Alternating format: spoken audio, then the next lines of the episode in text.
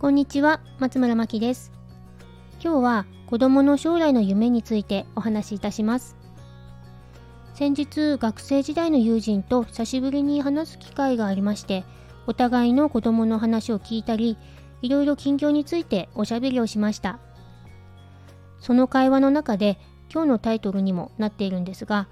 友人の小一の息子さんが将来の夢にお笑い芸人になりたいと書いてたそうなんです。これを聞いて私はやっぱりと思ってしまったんですね。というのもその私の友人は学生時代からずっと面白い人で大人になって母親になった今も学生時代と変わらず楽しい人なんです。周りの人を笑顔にさせるのが得意で友達もたくさんいる人気者なんですがあまり自分の話はしなくてすごい楽しそうに相手の話を聞いてくれる人なんですね。私と同じくらいに子育てが始まったんですがそんな彼女がどのような子育てをするのかすごく興味があったんですよね。そして私が感じたのは何というか力が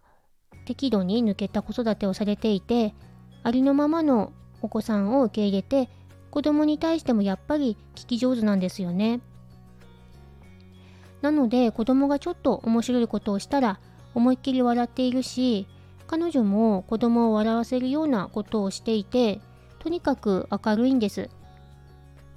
そしてその息子さんの将来の夢がお笑い芸人さん。って素敵ですよね。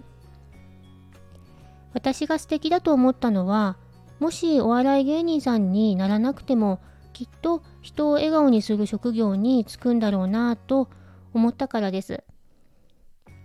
子供の頃の夢には実はその子の才能と少なからず関係している場合があるという話を聞きました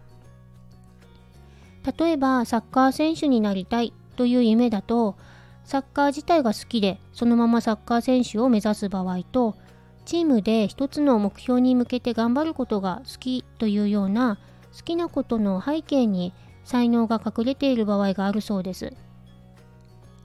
目に見える好きな領域に才能がある場合と目に見え目に見える好きなことよりはなぜそれを好むのかというその背景に才能がある場合があってこの2つは子どものタイプによって傾向が分かれるようなんです子どもがなぜそれを好んでいるのか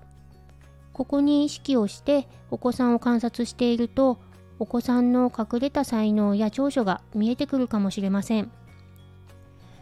子供のいいところが見えてくると褒めてあげる機会が増えるので子供の自己肯定感アップにもつながりますね。ぜひ日々の子育てに活用いただけると嬉しいです。最後にご案内があります。